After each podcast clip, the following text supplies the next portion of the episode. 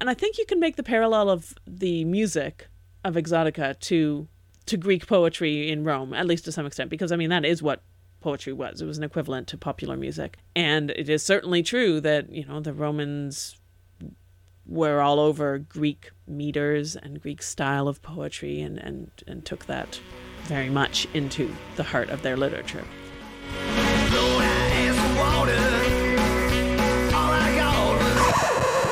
Wait, no, that's that's not how an episode starts. And there's a reason for that. I'm Ed Kennard, one of the hosts of The Greatest Song Ever Sung Poorly. It's April Fool's Day, which means it's also Operation Switcheroo Day, a concept started by Moxie of the Your Brain on Facts podcast, where two podcasts switch feeds for the day. We're playing the switcheroo with Mark and Avon of The Endless Knot, a show that focuses on etymology, history, literature, language, and cocktails, and the surprising connections between them. So that's what's up next, an episode where they talk about the history of the Mai Tai, the tiki craze, Polynesian mythology, cultural appropriation, and world's fairs. And then they turn to Rome's relationship with Greece and discuss whether Horace wrote the Exotica music of the ancient world. Enjoy. Welcome to the Endless Knot Podcast, where the more we know, the more we want to find out, tracing serendipitous connections through our lives and across disciplines.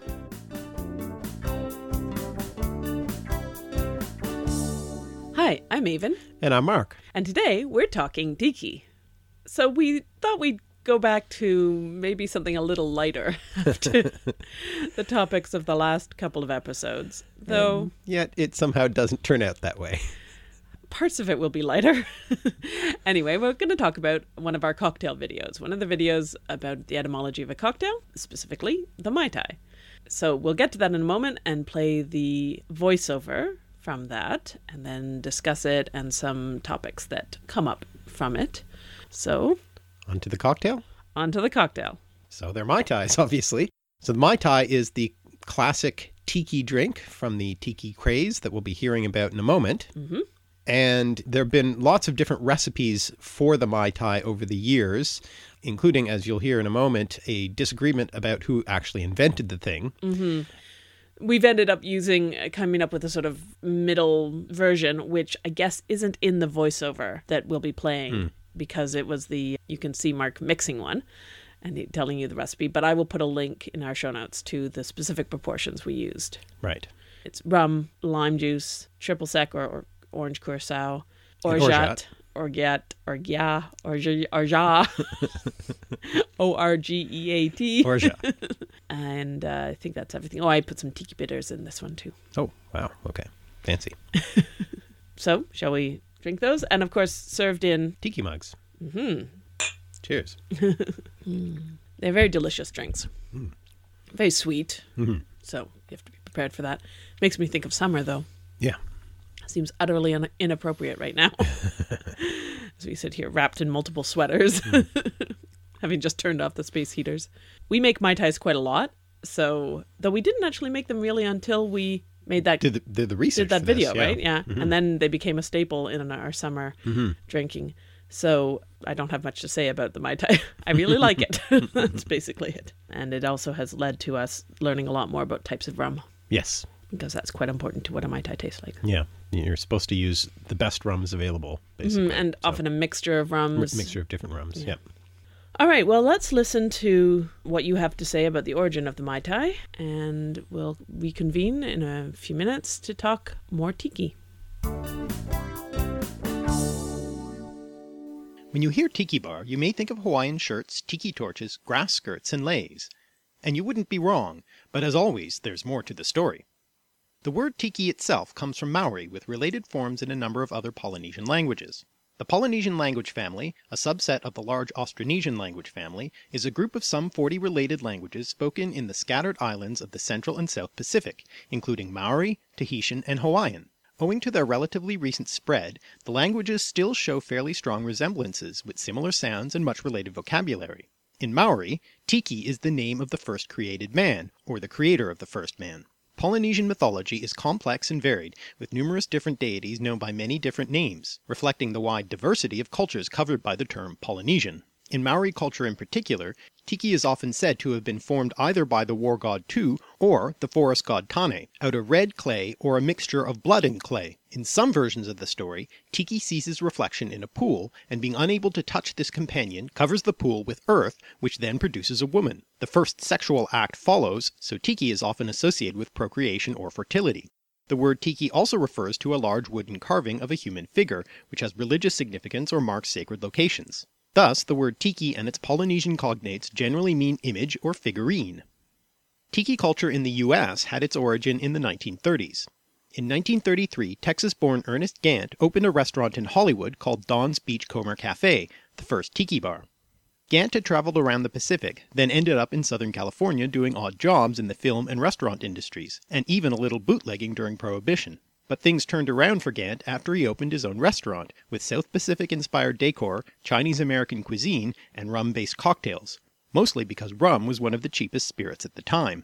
Soon renamed as Don the Beachcomber, it became trendy, drawing some of the Hollywood elite, and while Gant was deployed in World War Two, his soon-to-be ex-wife, Sunny Sund, continued the success of the chain of restaurants and expanded into sixteen locations. Oh, and after years of everyone assuming it was his name, Gant eventually legally changed his name to Don Beach. Don the Beachcomber also inspired competition. In nineteen thirty-four, Vic Bergeron, born in California to a French-Canadian father, opened a restaurant named Hinky Dinks in Oakland. But after visiting Don the Beachcomber's bar, he changed the decor and menu to a Polynesian-inspired style and renamed it Trader Vic's, inventing a whole new persona of a South Pacific traveler for himself. Bergeron's chain of restaurants also went on to be quite successful in the tiki craze of the nineteen fifties and still exists today. And it's possibly through Trader Vic's that the word tiki started being used for this mid-century pop culture trend. But to tell that story, I have to go all the way back to the nineteenth century and the World's Fair. The first World's Fair, London's Great Exhibition organised by Prince Albert in eighteen fifty-one, kicked off the practice of these grand celebrations of industrial progress. Its featured attraction, the Crystal Palace, is the perfect reflection of Victorian notions of industrial progress and Britain's paramount world influence. Later, as the United States star was rising at the end of the nineteenth century, the eighteen ninety-three fair marked American ascendancy and growing sense of American exceptionalism. This fair, held in Chicago, also celebrated the anniversary of Columbus's arrival in the New World and was dubbed the World's Columbian Exhibition, so its aspects of colonialism and imperialism are fairly obvious.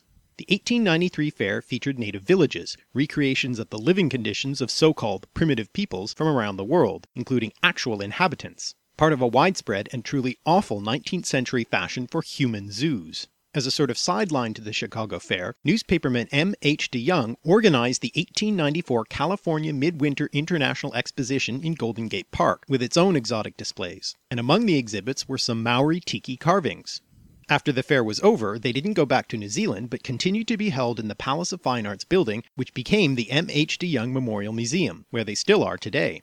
At some point, years later, Trader Vic's restaurant started using the image of one of these carvings on the restaurant's menu, which helped establish the style, look, and name of the tiki bar craze.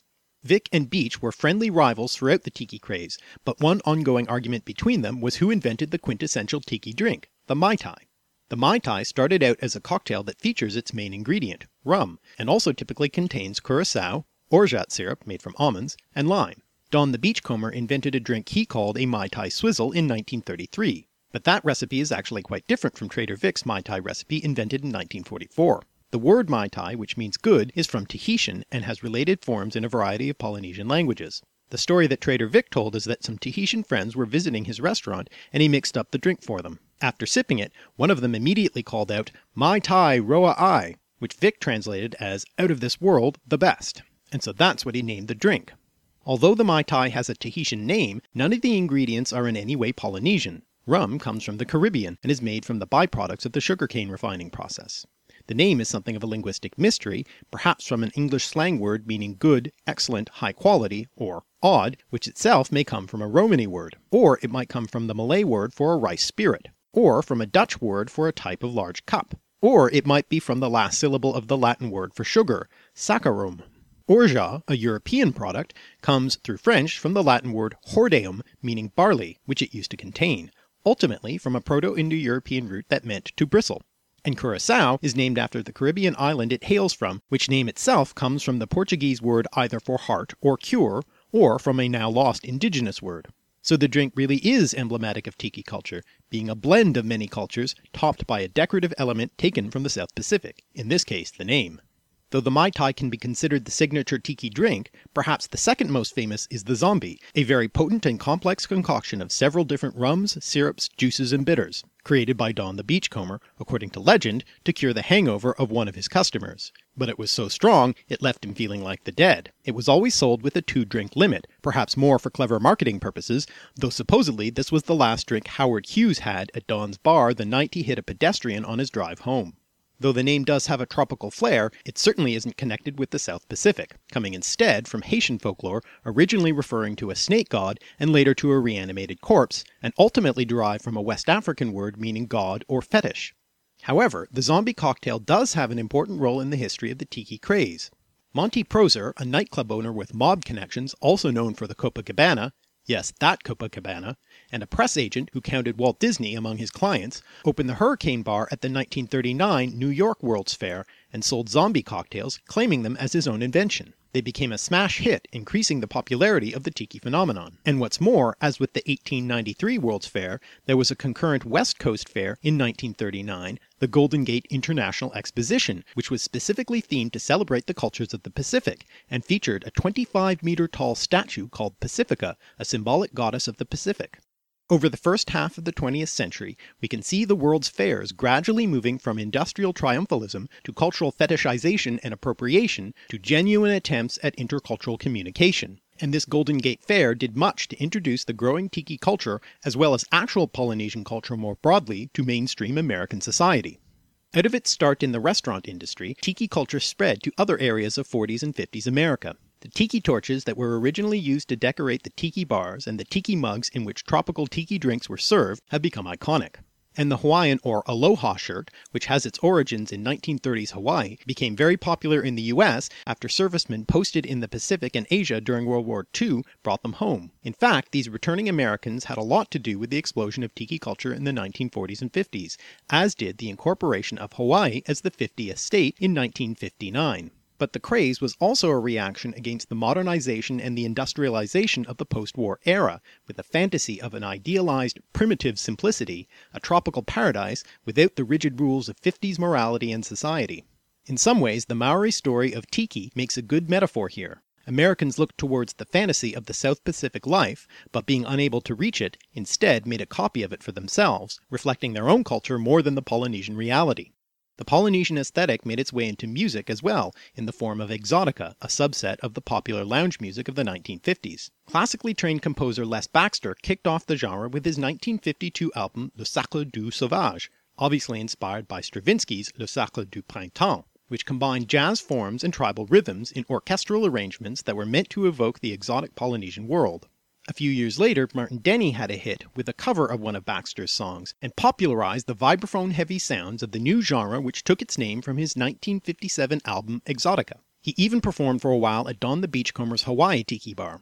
Also worth mentioning is the Japanese-American composer Tak Shindo, who after his time in an internment camp during World War Two, explored the fusion of Japanese and Western musical traditions, including some Asian-influenced exotica music.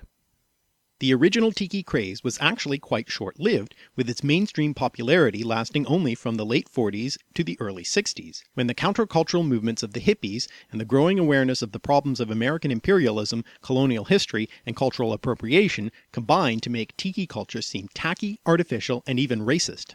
But there have been several waves of tiki revivals. For instance, in the nineties, tiki culture became popular for its kitsch value as a fun retro fashion. And more recently, there's been a movement among the craft cocktail set towards rediscovery and reverse engineering the original tiki drinks, and new versions that reflect more modern tastes, with new tiki bars opening. One interesting instance of this recent revival is Tiki Bar T V, which was one of the very first vodcast web series launching in two thousand five, made by Canadians about an American cultural trend based on elements of South Pacific and Caribbean societies. It was a highly ironic and self-referential satire on both internet culture and the tiki phenomenon, and reflects a more postmodern, post-colonial engagement with pop culture. Though tiki culture was never really a reflection of cultural diversity, perhaps its re-examination can be. So the obvious elephant in the room when taking on this topic mm-hmm. uh, which I, I think I did the only thing I could do and take it head on, is the cultural appropriation mm-hmm. and the deeply problematic nature of that. And the basic sort of racist perception of the other. Yeah. That's at the heart of, of tiki culture. Yeah. So, I mean, the thing to keep in mind is that tiki culture is really about mid-century U S culture. Right. That when we look at it, that's what we're looking at. Really. That's what we're really looking at. And it just has this, you know, kind of veneer of a fantasy escape world of, mm-hmm. you know, this sort of simplistic, primitive lifestyle. Well, it's the, trop- yeah, a tropical, the tropical fantasy. fantasy. Mm-hmm. Yeah. But the other thing I wanted to kind of bring into this is the sort of the flip side of that, the, the idea of intercultural communication, mm-hmm. which has increasingly become the the aim of things like World's Fairs right. when we look in more modern times. Right. And indeed, as I kind of point out in the video, the whole tiki culture is itself sort of tied up with the history of the World's Fairs. So at mm-hmm. various points, they intersect in quite interesting ways. Mm-hmm. So, I mean, one of the things that I, I find quite interesting is a, a number of the cocktail videos that I've made, mm-hmm. specifically the, the first pair of videos about the word cocktail itself, and after that, the gimlet yeah. video, both of which we've now done podcasts on, mm-hmm. also deal with ideas about colonialism mm-hmm. and international relations. And mingling, if not of cultures exactly, of cultural production. Mm-hmm. Like the kinds of products that come out of different cultures. Yeah. Every single kind of cocktail we've talked about would only be possible because of international trade. Yeah. You know, quite apart mm-hmm. from em- empire, which is another important element of mm-hmm. both of those as well. But just from the very basic thing, like you talk about with the Mai Tai, that the ingredients come from all over the world. Yeah. They're mixed drinks. Mm-hmm. I suppose that's... Uh... Yeah, but I mean, you, one can have a mixed, mixed drink, drink yes. that doesn't, but but it seems that the most iconic ones anyway... tend to be this kind of, yeah. Need need multiple uh, points of origin. Mm-hmm.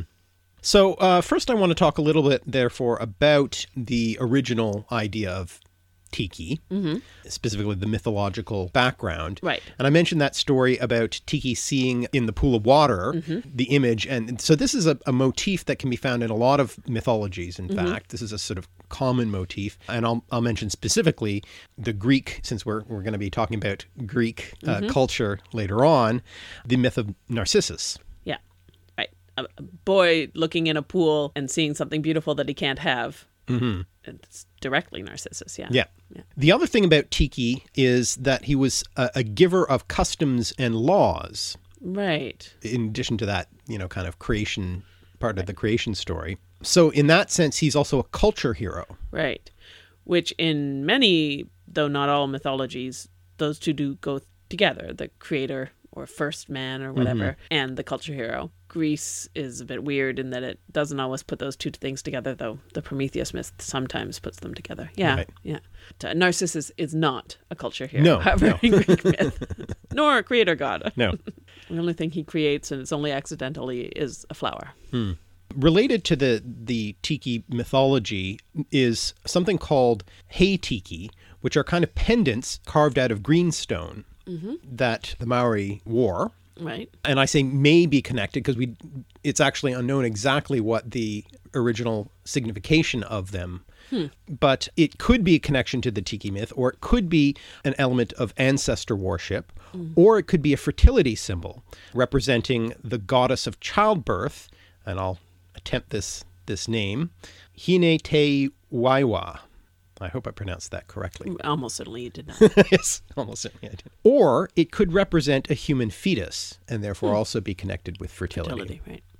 By the way, these hei tiki mm-hmm. were mentioned in a novel you might have read by, by Niall Marsh. Marsh. Yeah. Yes, actually, I do remember Vintage that. Murder, it's yeah. called. Yeah. I haven't read the book, so I don't know what... Uh... I can't immediately remember which one it is because she has, she's being a New Zealand writer, she has a number of books set in New Zealand or with New Zealand people involved. Right. And she has several Maori characters and mm-hmm. plots and I can't remember. But anyway, yes. mm-hmm. I think she refers to them simply as tiki. Yeah. But we'll maybe include a picture in the show notes of uh, one of these pendants. Okay. Also comparable to the the tiki as, as figurine or human mm-hmm. image, people often make a comparison to the Easter Island heads. Right, right.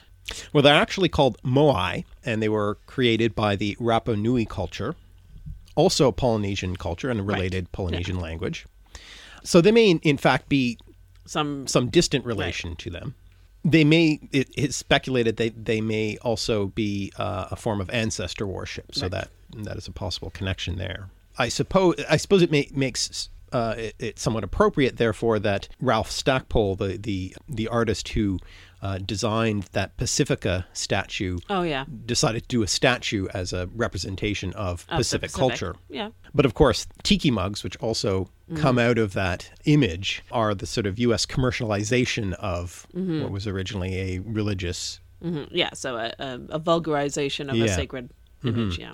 I mean, that is straight-ahead appropriation. Yeah. Right? That's using something that is important to one culture in a way that completely trivializes it for yes, another culture. Exactly. Yeah.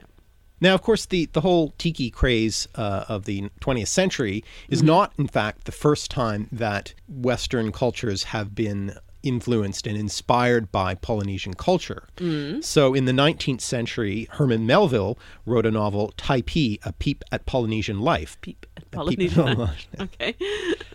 And perhaps even more importantly um, are the famous paintings by Paul Gauguin. Oh, yeah, yeah. He took a trip to Tahiti and painted yeah, no, he did, painted did, those paintings based yeah. on, on what he saw. Yeah. And again, both of these are sort of representations of, you know, a nineteenth century idea of paradise. Mm-hmm. Mm-hmm. That's the Edenic element, right? Yeah. Of this is this is that the Polynesian peoples are humanity before the fall. Mm-hmm. Therefore, that they live in this pre-sin world before the knowledge of good and evil, which makes it sound maybe like it's laudatory, like it's praising them. But of course, what it's also doing is saying it's before the knowledge of good and evil. So they're simplistic and naive and right. fully human. So, you know, that's the flip side of that seeming.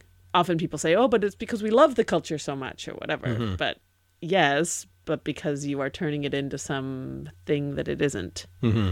And something that you mark as not fully human or fully civilized.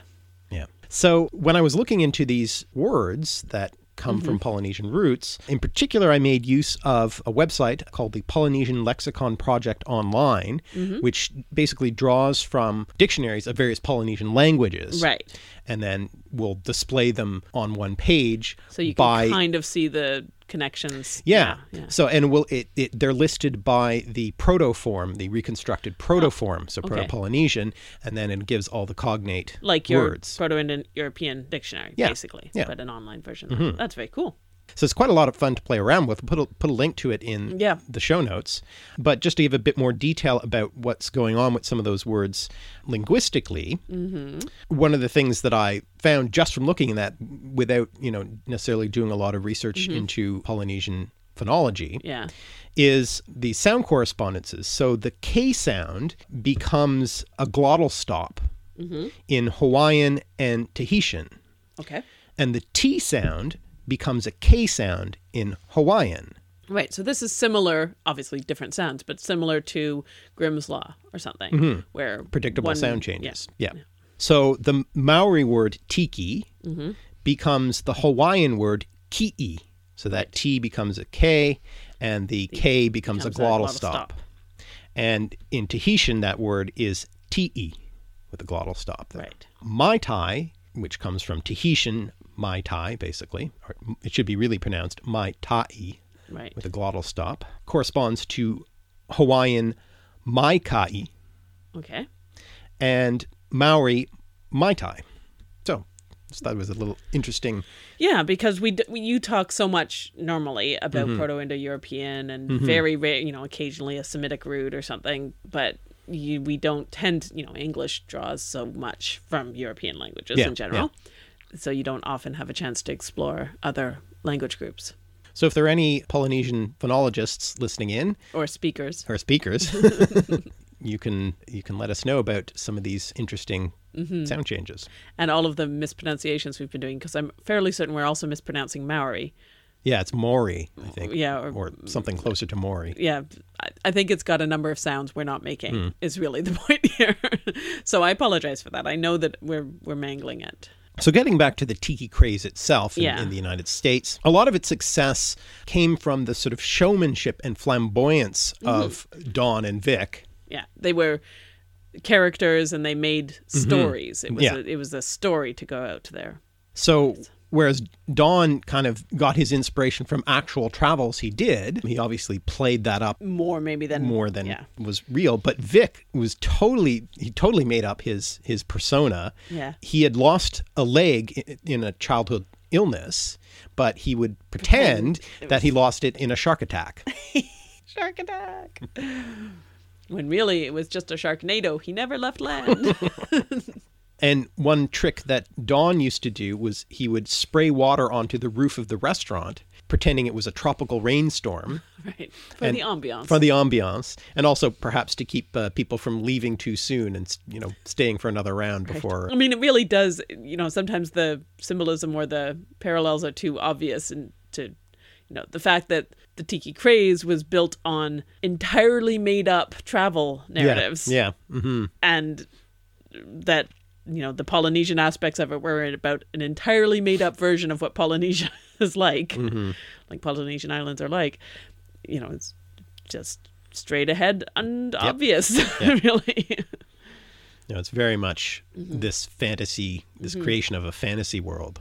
So, I mean, tiki culture is really all about appearance and fantasy. Mm-hmm. And I suppose in a sense, then we can kind of make a comparison back to the original idea of tiki in that story of the pool of water. Yeah. You know, it's a reflection say, of reality. As you said in the video. Yeah. Mm-hmm. Yeah. And creating something that takes a, a life of its, takes on a life of its to own. Make it something else. Mm-hmm. Yeah. Yeah. And I guess the sort of takeaway that we can maybe make from this is that if we want to sort of put a more positive spin on it, is that U S culture is all about fusion, in yeah, a sense. Yeah.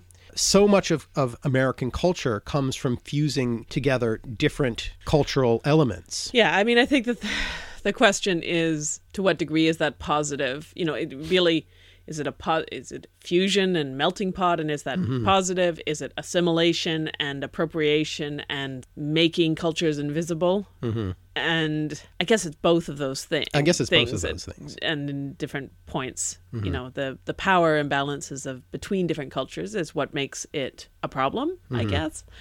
That if you just had a multiple cultures all meeting on equal footing, yeah. you could talk about them as fusing. Fusion suggests uh, an equality to some right. degree. And I think the history of American culture is about dominant cultures interacting with non-dominant cultures. And the Polynesian culture is very clearly a non-dominant culture. And then the relationship between those, everyone is slightly different. Mm-hmm. To what degree it's a problem or not a problem. You know, with the tiki culture, how many people of Polynesian descent were affected by it? I don't know. Like, I mean, Hawaii was affected by it mm-hmm. quite profoundly. So yeah. I'm not don't want to write that out. You know, obviously that that's not why Hawaii was made into a state, was forced to become a state, was not so that they could have tiki drinks. Like right. it, it's not a one-to-one relationship there. But, but you know, obviously the story of Hawaii is not one of fusion. Mm-hmm. It's one of imperialism. Yeah. But you know, whether South Sea Islands were harmed by the creation of the Mai Tai is a little hard to unpick. Yeah. you mm-hmm. know, did that do anything other than drive tourism? I don't know. And and that would be a question I pro- probably would need to ask somebody from those cultures yeah. to say, like, how do you feel about the way that those cultural elements were taken yeah. and, and used? But yes, I mean, it is absolutely the story of America, for, for better or for, for worse. For better or for worse it's, is the point, yeah. It's very definitely a microcosm of mm-hmm. the many sort of cultural interactions mm-hmm. that the U S has had. And not only the U S. I mean, true. It's not that Canada doesn't do this too. Yeah, yeah. yeah. But I mean, you know, but for it's instance, just so notable in it, the U S. It is yeah. so noticeable. And and the big contributions that the U S has made to world culture, things like jazz music, mm-hmm. we would not have. Or rock and roll or, yeah. If, if other than the fact that the, it has a history of slavery. Mm-hmm. You know, that in no way obviously justifies slavery, but it shows that something of value can come out sometimes of really of, of horror, horror, yeah, horrible yeah, things. Yeah. That some people are able to to take that mm-hmm. and make it into something else. Now, in the case of jazz and blues and mm-hmm. so forth, the people who were affected by it had an active hand in creating those new cultural elements. Yeah, yeah. That's not the same with, with tiki culture, obviously, because you know they were borrowing from distant cultures who had no involvement yeah. in it whatsoever. Other than in Hawaii. But Other that's, than in Hawaii. But that, that's yeah. the funny thing about tiki culture, though. We think of it as Hawaiian, mm-hmm. and I'm sure it is now, but you know, it's not like the first tiki bars were in Hawaii or no, anything like that. No, that's that, the right? thing. They were in California. Yeah. It, it must have ended up in Hawaii in, yeah. after, after being the in the U S. Yeah. Yeah. Yeah. yeah, because people associated Hawaii with this mm-hmm. made-up world. So to go a little further in the, the kind of later history, the kind of, I suppose you could say almost the death of the tiki craze, I mentioned that story about Monty Proser, the thief of the zombie cocktail, right? Who was a, a Disney press agent. Later on, Disney would itself reappropriate the tiki craze when they started the Enchanted Tiki Room in nineteen sixty-three in Disneyland. Oh, okay. So it's a sort of Disneyfication of an already essentially kind of Disneyfied, di- Disneyfied yeah. false fantasy world. Mm-hmm. Without quite as much drunkenness, presumably. Presumably. That's the, that's yeah. the Disneyfication. That's the Disneyfication. Lowering the alcohol content yeah. a bit. Now, the Aloha shirt's another element of mm, uh, mm-hmm. the... And one very dear to your heart. Yes. Because, you know, when, we have to make clear here that we're not speaking about these awful atrocities of cultural appropriation from a lofty position of moral superiority no. here. We're drinking from tiki mugs, though... Today, anyway, because I mix the drinks. It's the ones that are like shaped like bamboo rather than the ones shaped like heads. You did buy me I the did ones buy you those, like though, so I can't, I can't say I didn't. And uh, you, in the summer, only wear Aloha shirts, essentially. True. And you, you play a lot of ukulele. That's true. Just saying. So pl- please proceed. Yes. Well, this is perhaps maybe a, a clearer example of fusion mm. in that they were originally made from kimono fabric okay. in Hawaii, specifically in Honolulu, by a Japanese immigrant to Hawaii. So it has this this Asian... Actual Asian actual element Asian from an element actual from Asian actual person. person. Yeah. Right. It yeah, was, that is quite different in a way. That is quite tiki, different. Yeah. yeah. yeah. And the, these shirts were then taken up in the nineteen thirties by a Chinese merchant in Hawaii, specifically in Waikiki, okay. uh, named Ellery Chun. Okay. So it's been kind of transformed again and again mm-hmm. through different contexts. And then they became, I guess they were brought back by servicemen. Yeah. Yeah. Right. So they became, first first of all, popular in Hawaii specifically. Itself, and they only right. came to the United States after those uh, servicemen returned with them. Right, right. Another example of something coming out of kind of the fusion of cultural elements mm-hmm. uh, is, of course, the Exotica music that I mentioned. Mm-hmm. And what I didn't mention, and perhaps I, I should have drawn more attention to, is that the key element of the Exotica sound is the really heavy vibraphones. Yeah, you mentioned them, but yeah. you don't kind of go into it or well, explain specifically, what a vibraphone is. The, the vibraphone player in that first Exotica album by Martin Denny mm-hmm. that really made it popular. He he was named Arthur Lyman. He was actually born in Hawaii mm-hmm. uh, of Hawaiian, French, Belgian, and Chinese descent. That's fairly fusiony. Yeah. I mean, again, also imperialism, but yeah, yeah, okay. And of course, as I mentioned in the video, uh, um, Tak Shindo, a Japanese American who was, after he got out of the internment camp, decided to fuse the sounds of Japanese music mm-hmm. with this American pop, this American popular yeah. music. Yeah. yeah. Now, one other little connection with the expositions, the World Fairs, in the eighteen ninety-four California Midwinter International Exposition, which I believe I mentioned, mentioned in, in yeah. the video. One other thing that was included in that exposition was a Japanese tea garden. Ah, and it, yes. And that tea garden is still there. Mm-hmm. Funny thing is, it is through that that the fortune cookie is introduced to the U S. Yes, which doesn't make any sense at all. It doesn't make any sense because fortune cookies came from nineteenth century Japan. Right, even though we think of them as, as Chinese. Chinese-American food, part of Chinese-American food tradition. Mm-hmm. So they did come out of Japan, they were introduced through that tea garden, and then somehow they ended they up in Chinese up. restaurants. Yeah. That could probably be its own his, its own video, just the sound of that. But all right. Now, the last thing I guess I want to bring up is something that was not a thing at the time that I originally made this video. No. But it is it is astonishingly a thing again, specifically tonight as we are recording. Mm. I'm sure it will have passed again by the time this comes out because the news cycle today mm-hmm. is about seven seconds long. But anyway. But I mentioned tiki torches mm-hmm. in the video and yeah. don't make any further comment about it. Because there was nothing else there was to say, nothing to say about them. Yeah. But of course now they've become kind of associated, associated with, let's say. But, you know, with the alt-right and their use of them at the Charlottesville March. March. Horror show. Yeah. And it is, there is a certain irony to the fact, and of course they were, you know, completely unaware of what they really meant and where they came from. They just wanted torches because, torches. you know, that's what Nazis march with. Yeah. Yes. As I understand the history of the tiki torch, it is actually a product of the tiki craze. So it's not any kind of traditional thing. Right. It's um, just something that was... was created for these kinds of Polynesian-inspired restaurants. Right. And then they became then just popular in American culture for sort of backyard they're barbecues. They're just ornaments. Yeah. They're just... I mean, that's why... Even disconnected that's from the whole why they were thing. able to buy them for yeah. that rally thing, mm-hmm. because you they're go to any garden in, store in garden and store. they've got yeah. a whole bunch of them because people use them to light their backyards to yeah. make them look cool. Yeah. And the reason they're in the news tonight, and I will just say this because, as I said, it will almost certainly be gone again tomorrow, is that today, February seventh, yes, the news this afternoon was all about Trump wanting a military parade. God knows, maybe by next week it'll already have happened. I don't know. And people saying he wants a big military parade. How many tiki torches does he need for it? Yeah. And hasn't he already had his parade? And pictures of the tiki torches. And yeah, so... it's being called out again, right? Just as we were prepping for this podcast, I saw a whole bunch of tweets go by. So yeah, it's a thing now. The tiki torch is now associated indelibly, at least yeah. for, well, indelibly. I don't know if anything's indelible anymore for that mm. exact reason I just no. said, but it's now got an association it never had before. Mm. And yeah, the idea that it's associated with something that comes from cultural fusion. Yeah. So in the final analysis, I, I'm I'm really still not quite sure about what to do with this whole tiki culture thing. Mm-hmm. It makes me uncomfortable, mm-hmm. for sure, because there are absolutely racist mm-hmm. elements in its history. Mm-hmm. And and not only in its history, like every time it's revived, there are elements of the revival that pick up on those things yeah. again, yeah. you know, that pick up on representations of tribalism and mm-hmm. savagery and things like that, that are, you know, wrong. Mm-hmm. But a Mai Tai is tasty. What gets thrown out, what doesn't get thrown out, what can you do in a way that's respectful but still enjoyable? Mm-hmm. Yeah, no, I, I, I don't know either. I'm not quite sure where to fall on it. So we'd be interested in hearing any comments that you have. You know, mm. should this just be burned with fire? And tiki torch fire? Yeah.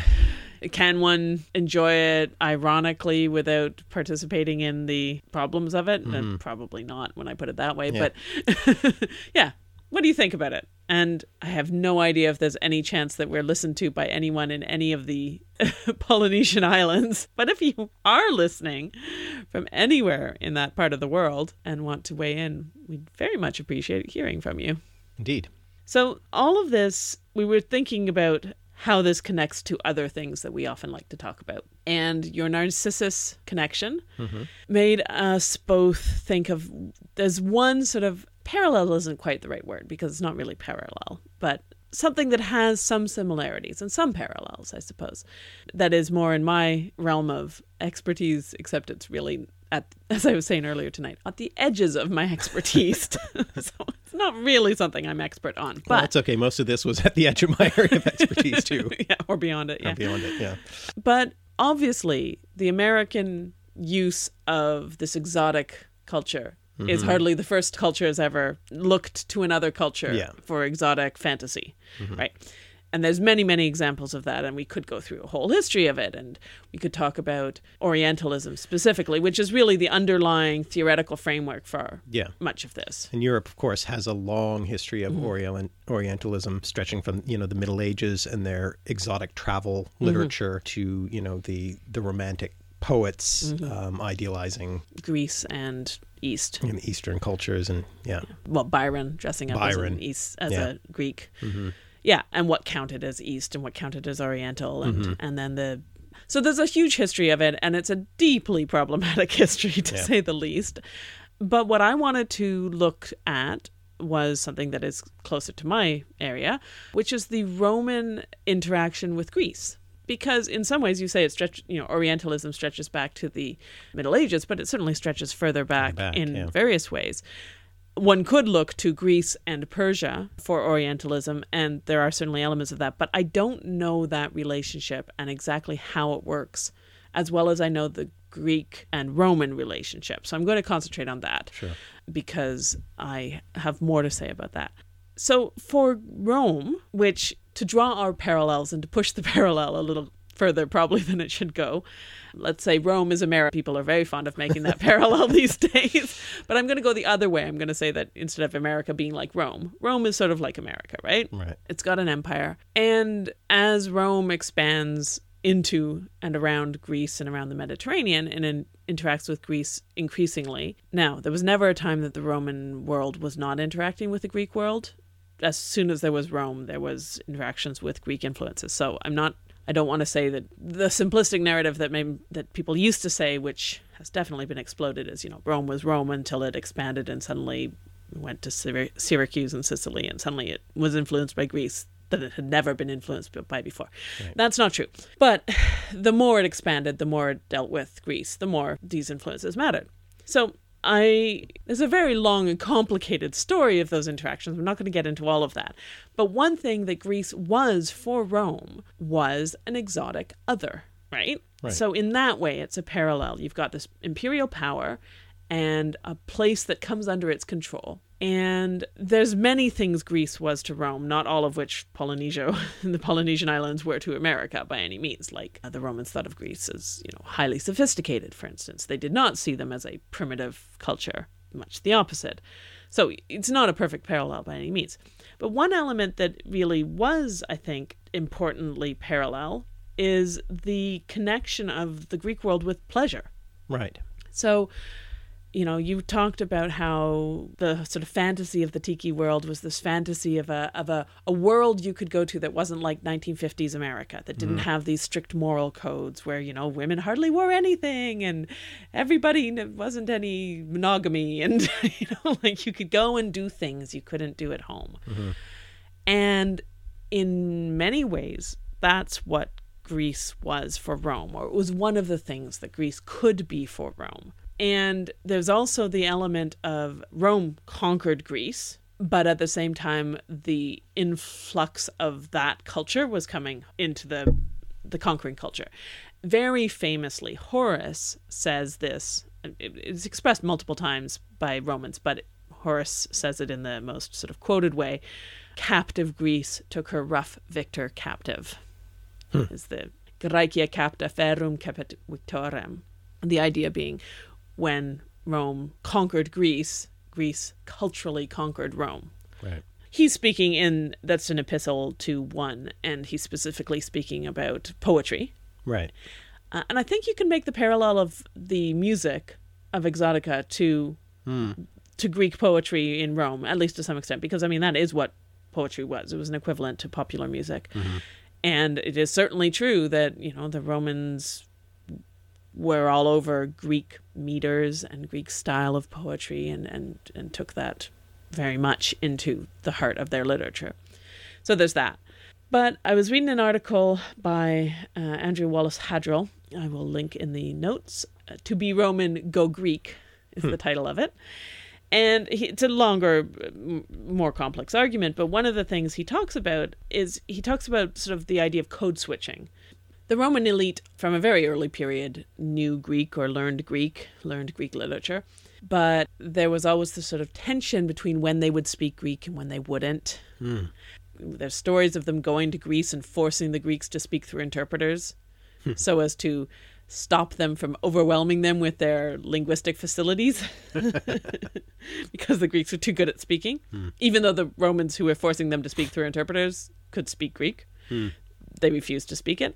and th- But then there's other stories of Romans going to Greece and speaking in Greek to the great acclaim of the Greeks who were just so wowed by their ability to speak Greek. So, it, you know, there's contextually very different situations. Mm. But what we see at Rome is a sort of an adoption of a lot of Greek dress. So the, the, the sort of key symbolic elements are Greek clothing, Greek language and Greek art. Right. Okay, so those are your, and you know, there's a lot of parallels there to the tiki culture, ornamentation, decoration, music, mm-hmm. and clothing. So I'll, I'll quote a little bit from what Wallace Hadrill says here. The social power of the exotic is what the Greek world offered.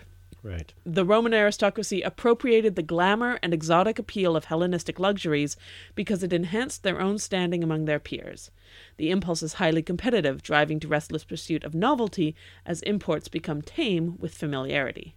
And I mean, it's not totally parallel to the tiki craze, but, you know, this idea that you want to keep up with the neighbors mm-hmm. and, you know, the fifties suburban world of everybody has to have whatever the new craze is. And the idea of the exotic. So Greece was an exotic for the Romans of the mid to late Republic and early Empire. So they wanted to have it because it was a luxury, high status item and one that symbolized pleasure. So I think there is a, a definite element of overlap there. The idea that the Greek, there was sort of Latin was authoritative, but Greek had the seductive pleasure of literature.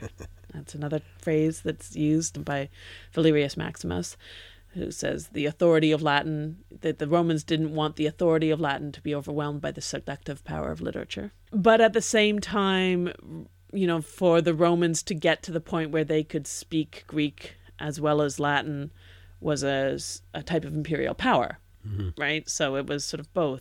And what ended up happening for a lot of the upper classes was that Greek statuary, art, dress became a way of marking the private versus the public and the pleasurable versus the stoic proper Roman. You would go Greek mm. in order to enjoy yourself as a relaxing of the strictures of Roman morality and Roman life. You know, and some of that was sort of practical in the sense that the southern Italy was a very Greek area of Italy, and that's where they had their pleasure villas. And so you'd go down to the, the Bay of Naples and relax and wear Greek clothes and instead of the toga. Right. It gave an excuse for pleasure. To, right. to do something in a Greek fashion was an escape from the Roman rules. And so, like, you'd put Greek statuary in your garden, in your household, and you'd have dinner out in the garden when you were being relaxed. But you'd have it in the triclinium with its Roman couches and everything when you were being formal and Roman and togas. Right. And so I think that that, again, like the tiki bar, you know, mm-hmm. does show, and that's the kind of fantasy. Because the thing is, Greeks in Greece were no more, you know, given over to exotic pleasure than Romans were in Rome, really. Mm-hmm. This is this is about the stereotype of what Greekness is right. to Romans mm-hmm. rather than what Greeks really are. I mean, Greeks had ideals of self-control and highly codified behavioral customs for men and women, and were not in any way lax, whatever that means. You know, they had their own rigid rules mm-hmm. too. They were just different rules, but also, more to the point, for the Romans, to do Greek things was to relax their rules, but not to take on the Greek rules. Right. Polynesian culture, I'm sure, has deep, strong strictures about all sorts of behavioral customs. Mm-hmm. And I'm sure that when when Americans took on tiki culture, they in no way followed any of the taboos or the, yeah. you know, the rules of Polynesian culture. No, that's not what they were doing. They were just using it as a way of discarding their own rules. Mm-hmm. And I think the Romans very much used the Greeks that way. Mm-hmm.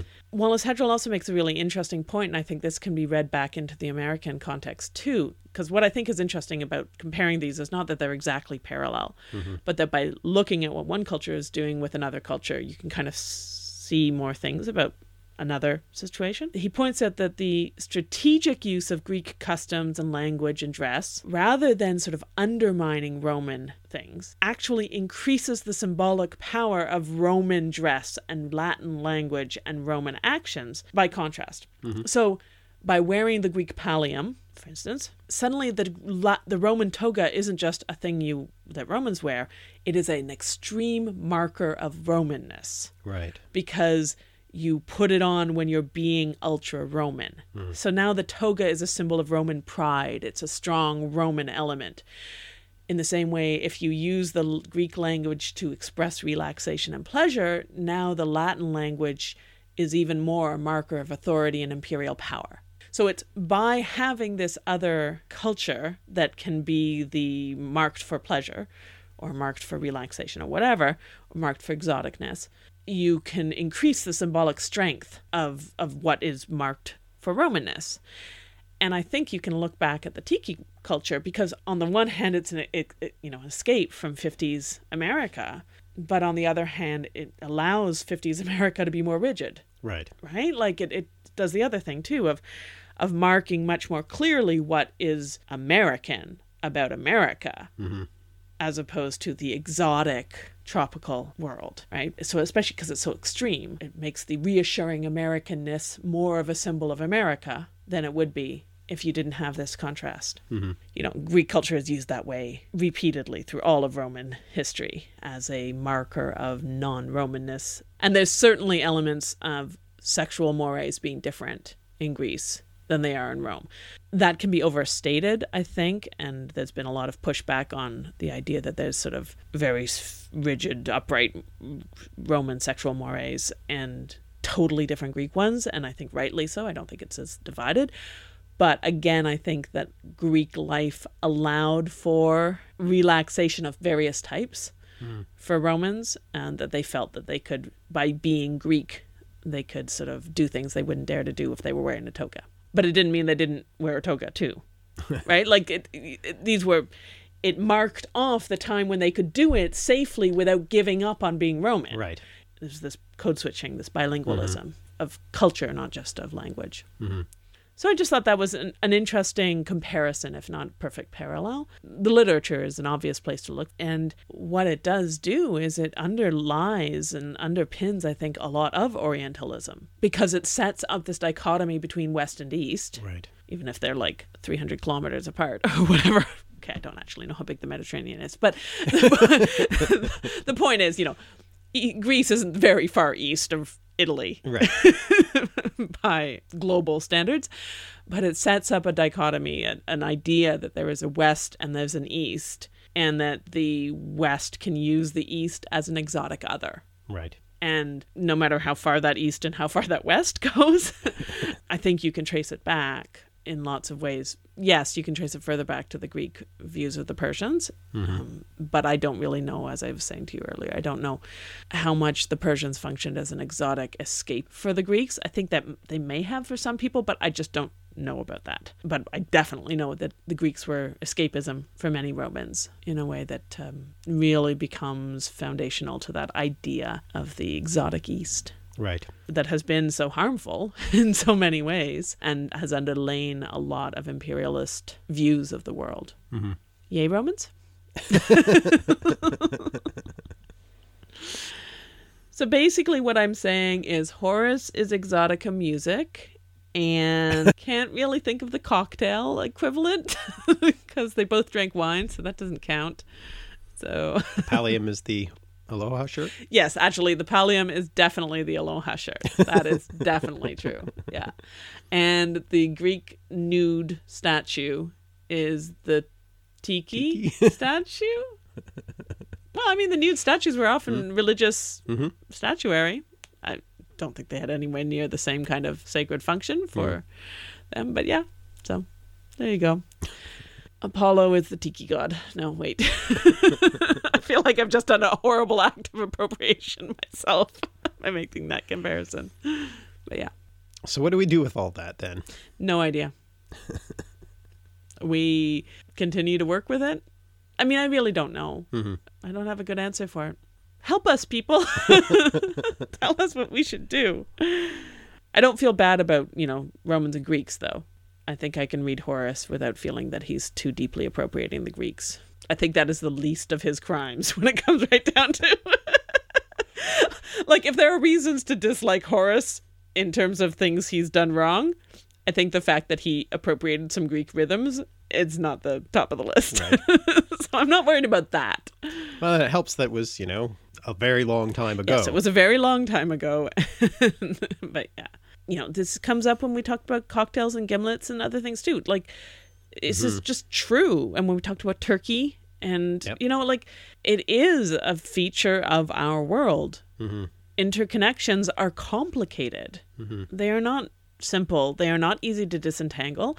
And they very rarely come about in an atmosphere of perfect equality and willing exchange. Yeah. Right? That's just not, I mean, I wish it were, and maybe we can get there, but historically, at least, it has not been so.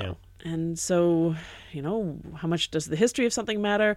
I think it matters more how much harm it is or isn't doing now. No. Yeah, I suppose. And that's, that's really the most important element. Mm-hmm. And, and it's something I don't know, mm-hmm. you know, and then that's, I think that's where I feel the most at sea, if you'll excuse the metaphor, with tiki culture right now is I don't know where it's at in terms of people now mm-hmm. being affected by it. Mm-hmm. And that comes from the, the limitation of me not knowing enough of the people who would be affected. Mm-hmm. So that's as far as I can go with it right now, I think. Everything and anything is complicated. And it's all connected. Well, you thought we were done with uh, talking about depressing issues like... Never! Racism and... Never. We are never done. All right. Well, I don't think we can go any further with this. So shall we move to our last item? You had something. Yes. Well, it seems appropriate to thank our listeners. Mm-hmm. As always. Continuing to listen to this. And of course, you may well have heard the word mahalo is the Hawaiian word for thanks. Mm-hmm. So just, I checked into this linguistically, what's going on. It comes from Proto-Polynesian masalo. Okay. Which meant astonished at or admire. Hmm.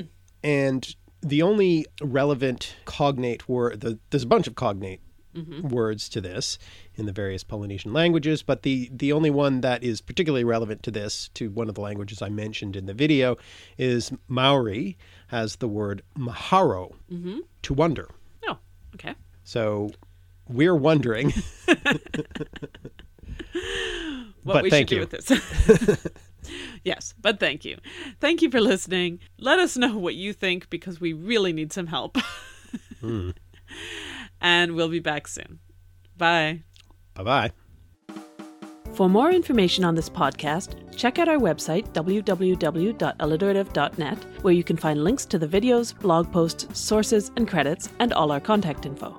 And please check out our Patreon, where you can pledge to support this show and our video project. You can go directly to the videos at youtube.com slash alliterative. Our email is on the website, but the easiest way to get in touch with us is Twitter. I'm at Avensarah, A V E N S A R A H. And I'm at alliterative. To keep up with the podcast, subscribe on your favorite podcast app or to the feed on the website. And if you've enjoyed it, consider leaving us a review on Apple Podcasts or wherever you listen. It helps us a lot.